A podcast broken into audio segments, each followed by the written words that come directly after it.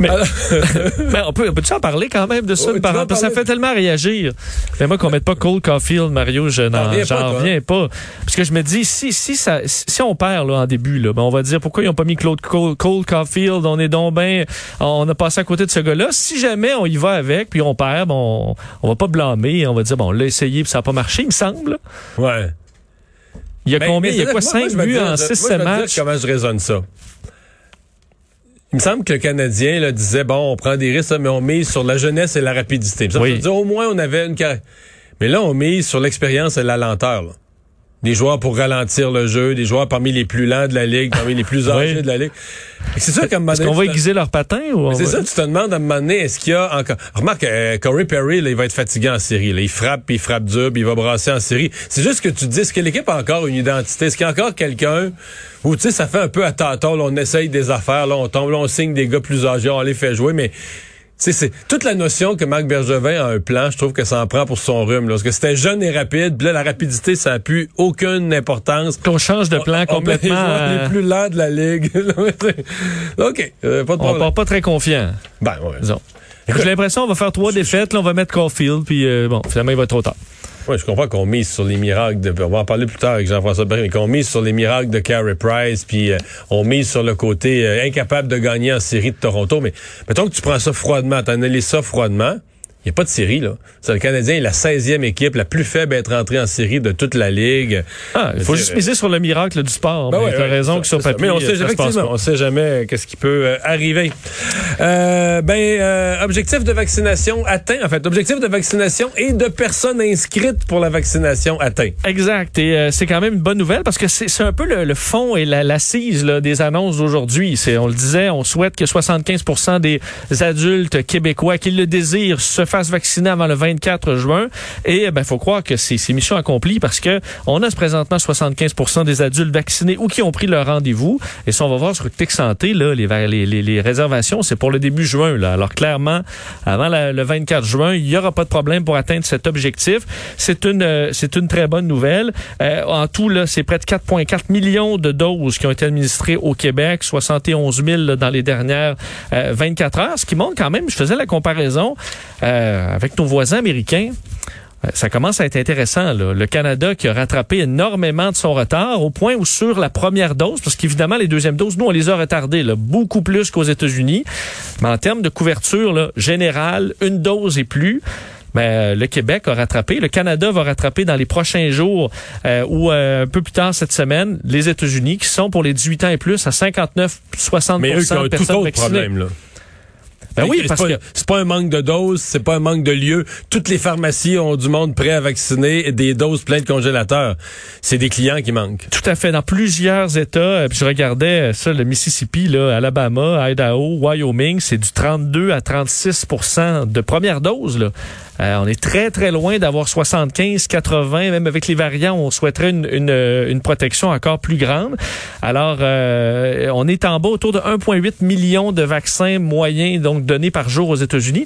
On avait dépassé les 3 millions, là, 3 millions et demi, Mais encore là, c'est pas des 4 vaccins millions. qui manquent, c'est pas des lieux de vaccination. Tout à fait. On dit par contre que sur la baisse, là, il y a un ralentissement de la baisse de vaccination. Ça, Alors, ça peut être encourageant, mais euh, vraiment, on aura un problème dans les prochaines semaines aux États-Unis. Il faudra attirer, convaincre les Américains Mais vu faire y a des, vacciner, alors que des chez nous, États où il y a des gens qui font carrément du porte-à-porte vaccinal là, pour convaincre des gens, l'offrir, euh, expliquer dans des, dans des quartiers où les gens sont un, peu moins au fait de l'actualité puis tout ça. euh, Mais euh, écoute, euh, on- ça va devenir inquiétant et on va voir vraiment le Canada euh, parce que nous, ça, je veux dire, les réservations, ne, euh, ça s'arrête pas. Là, hier, je pense que c'est 80 et quelques mille euh, réservations qui ont été prises sur Clic Santé, alors que c'est les générations plus jeunes qui euh, sont donc euh, Mais- de la partie.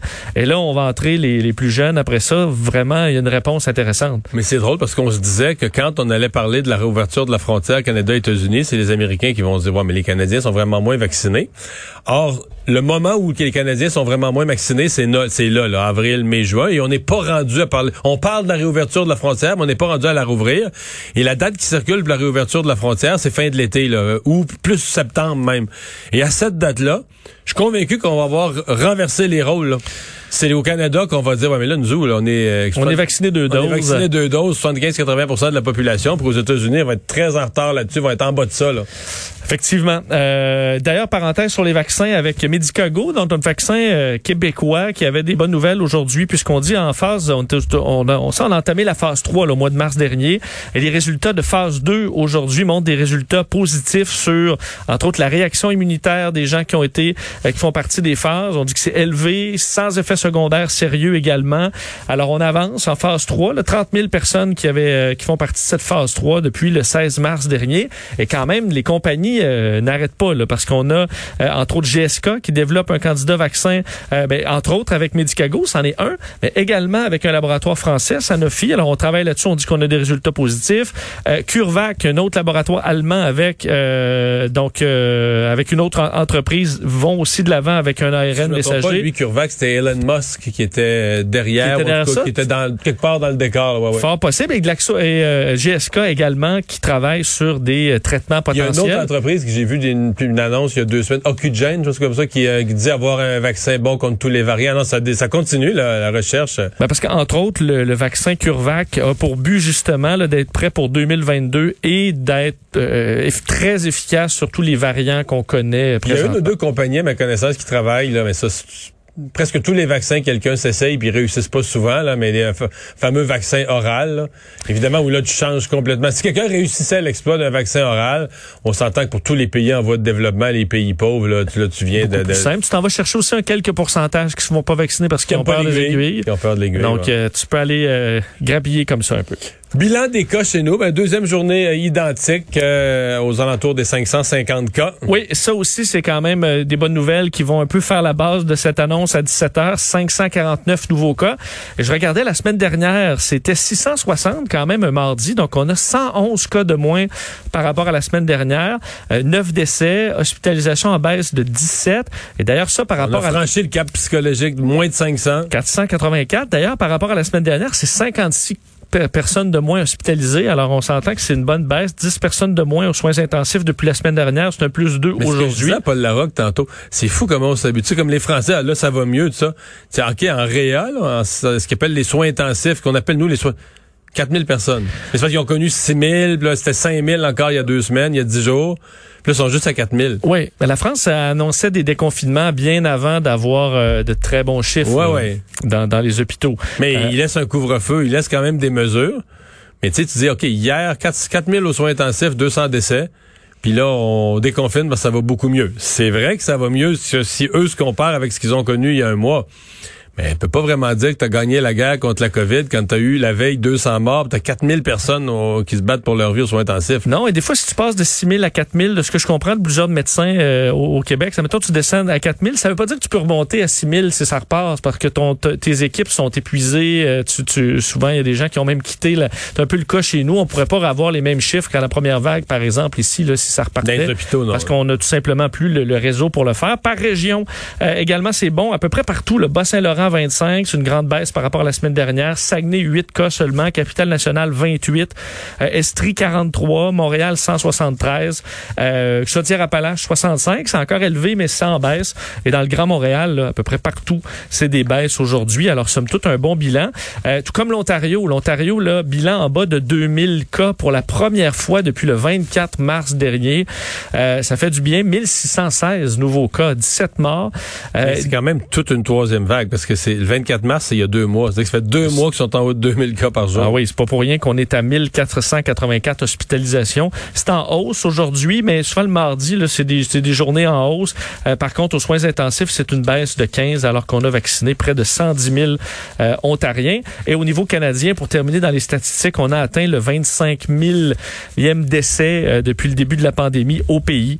Euh, 25 007 décès, c'était le dernier bilan du jour au pays. Pour rappeler que 44 de ces décès se sont produits au Québec. On se souvient particulièrement dans la première vague. Justin Trudeau qui a fait le point ce matin, entre autres, qui a donné pour la première fois des indications précises sur les approvisionnements de vaccins de juillet. Oui, et euh, quand même beaucoup de dossiers sur, euh, sur, sur euh, donc dans ce point de presse concernant de, de, Justin Trudeau sur les vaccins là, au moins 2 millions de doses de Pfizer BioNTech par semaine d'ici la fin du mois de juillet. Donc en gros, on en recevait beaucoup et on va continuer d'en recevoir beaucoup. Euh, la, l'approvisionnement ne va pas se tarir. Et vraiment, ce sera du Pfizer beaucoup. En fait, comme cette semaine, là, on a atteint un sommet 4,5 millions. C'est 3,4 millions de Pfizer, 1,1 million de Moderna. donc au total, c'est 9 millions de doses de vaccins qui est attendu pour le mois de juillet. Bref, le rythme euh, intense, on va pouvoir le poursuivre, ce qui est une très bonne nouvelle pour les deuxièmes doses, entre autres. Euh, doses qui vont contribuer, au dire de Justin Trudeau, à maintenir le Canada dans les premiers pays du G20, là, on le disait, en matière de vaccination quotidienne, où on y est depuis maintenant deux semaines, a tenu à rappeler le premier ministre. On sait que la santé publique a donné comme barrière là, euh, objectif 75% également de personnes vaccinées une dose et 20% euh, deux doses pour une reprise partielle des euh, activités. Autre dossier quand même où il y a eu beaucoup, beaucoup de questions à M. Trudeau aujourd'hui, c'est concernant le major général Fortin. Je viens de cette, euh, cette histoire vendredi soir et ça faisait grand bruit. Là, euh, le, major qui s'occupe évidemment de la distribution des vaccins au pays, là, un poste capital en cette période difficile. on annonçait qu'il se retirait de son poste à la tête de la logistique, donc remplacé par la brigadière générale Christophe Brody pour une affaire d'allégation d'inconduite de nature sexuelle. Et là, on apprenait bon, que c'est un dossier qui date de 1989 où ce serait. Mais là, on est peut-être plus sûr de ça. On ne sait plus, en fait. Là. On ne sait plus rien. Ça, c'est ce que les réseaux CTV rapportaient. CTV rapporte, mais là, euh, M. Trudeau semblait laisser entendre que, que c'était pas quelque chose de, de, de, si banal que ça. Mais en fait, on, il dit ça, mais on le si on n'a pas les circonstances, on sait tellement euh, rien. on sait rien. Euh, par contre, M. Trudeau savait euh, depuis plusieurs semaines, assez dire donc qu'il y avait allégation de nature sexuelle visant bon le, le, le, le, responsable de la distribution des vaccins, indiquant que les autorités responsables et leadership militaire sont en train d'engager un processus dans ce dossier-là. Je vous le fais entendre. C'est des réponses quand même à la Justin Trudeau, là, donc c'est parfois un peu vaseux, pardonne-moi l'expression, mais on peut l'écouter. C'est une situation euh, que qu'on voudrait pas être en train de vivre maintenant au milieu de cette euh, de, de cette, ce moment particulièrement important, mais c'est aussi évidemment extrêmement important euh, de prendre au sérieux euh, quand il y a des, des préoccupations. C'est pas du tout moi ni mon bureau. Euh, qui euh, se penche sur ce processus. Donc ces questions-là, c'est des questions plus appropriées pour les autorités en place. Bon, alors, euh, le Globe and Mail, entre autres, qui révélait que le ministre de la Défense euh, a attendu deux mois après avoir pris connaissance de ces allégations pour retirer de ses fonctions le major euh, général Fortin, entre autres parce qu'on avait déjà tellement de dossiers d'allégations visant les hauts gradés des forces armées que là, il faut croire que celui-là a attendu un peu plus. Mais je trouve quand même qu'il faut que ce soit très grave, parce qu'il faut mettre dans la balance, tu sais, l'intérêt collectif. je comprends que l'armée, l'image, mais bon, s'il y avait s'il avait violé une employée là, dans le cadre des travaux de la vaccination, ou même s'il avait fait une agression sexuelle grave euh, dans les derniers... Mais là, c'est une affaire qui est vraiment c'est une affaire de comportement un peu exhibitionniste à l'école il y a 30 quelques années. Là, tu est-ce que tu l'enlèves? Là, il est en charge, il est la cheville ouvrière, le pivot de toute l'opération vaccination dont dépend potentiellement l'économie, même peut-être la vie de certaines personnes là, dans tout le Canada. Avec des résultats. faut juste que qu'on peut lui attribuer euh, tout ça, peut-être que oui, peut-être que non, mais, ça assurément que ça marche, oui. Fait que tu sais, euh, au gouvernement, c'est assez dur que ça marche, c'est assez rare que ça marche. Là, quand ça marche, est-ce que tu vas vraiment tout déstabiliser ça?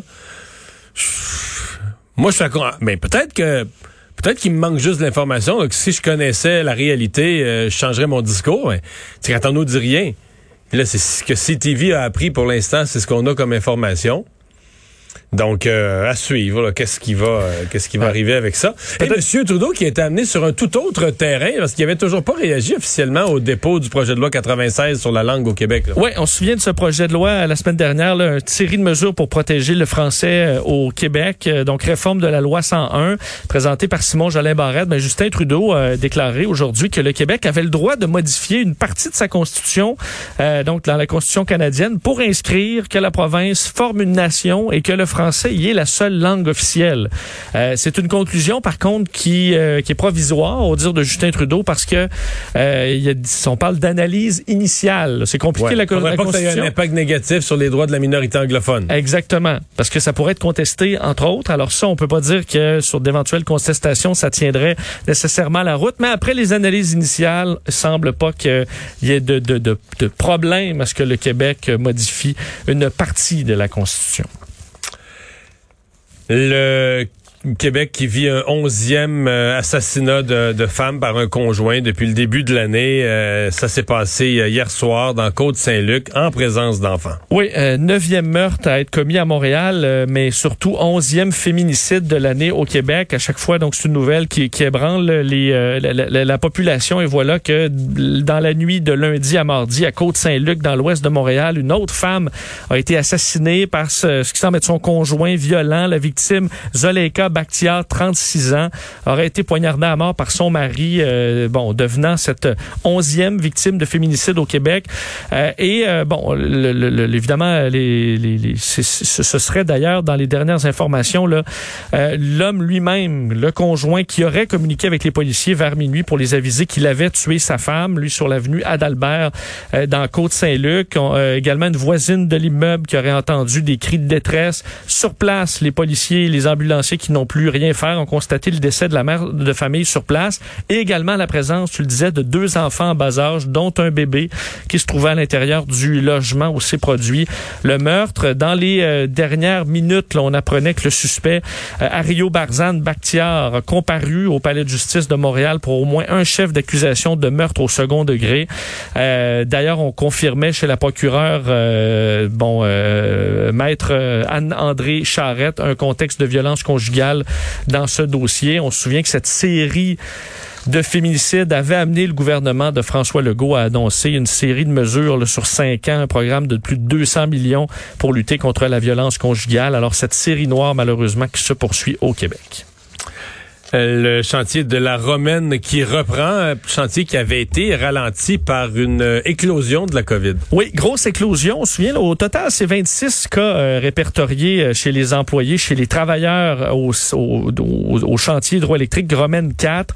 Euh, ça avait bon été compliqué. 200 travailleurs avaient été évacués au début du mois de mai. Seulement les travaux jugés essentiels étaient faits depuis. Mais là, ça fait deux semaines. Aucun cas n'est apparu. Ça permet donc la relance du chantier. D'ici la fin du mois, c'est 450 travailleurs qui pourront accéder au chantier. Il y aura par contre de nouvelles mesures sanitaires. Tous les travailleurs devront passer un test de dépistage à leur arrivée et également après cinq jours euh, de séjour sur le chantier.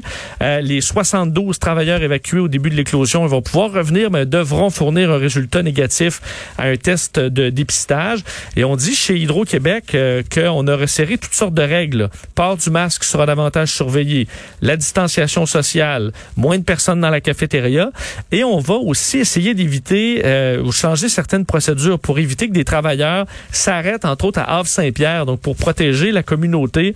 Les convois routiers qui partent de cette île euh, et de l'aéroport de Havre-Saint-Pierre vont se rendre directement au chantier euh, et ne plus s'arrêter. Question d'éviter des risques de contamination dans la population locale. Alors, ça a été compliqué, mais finalement, après deux semaines, ça peut repartir.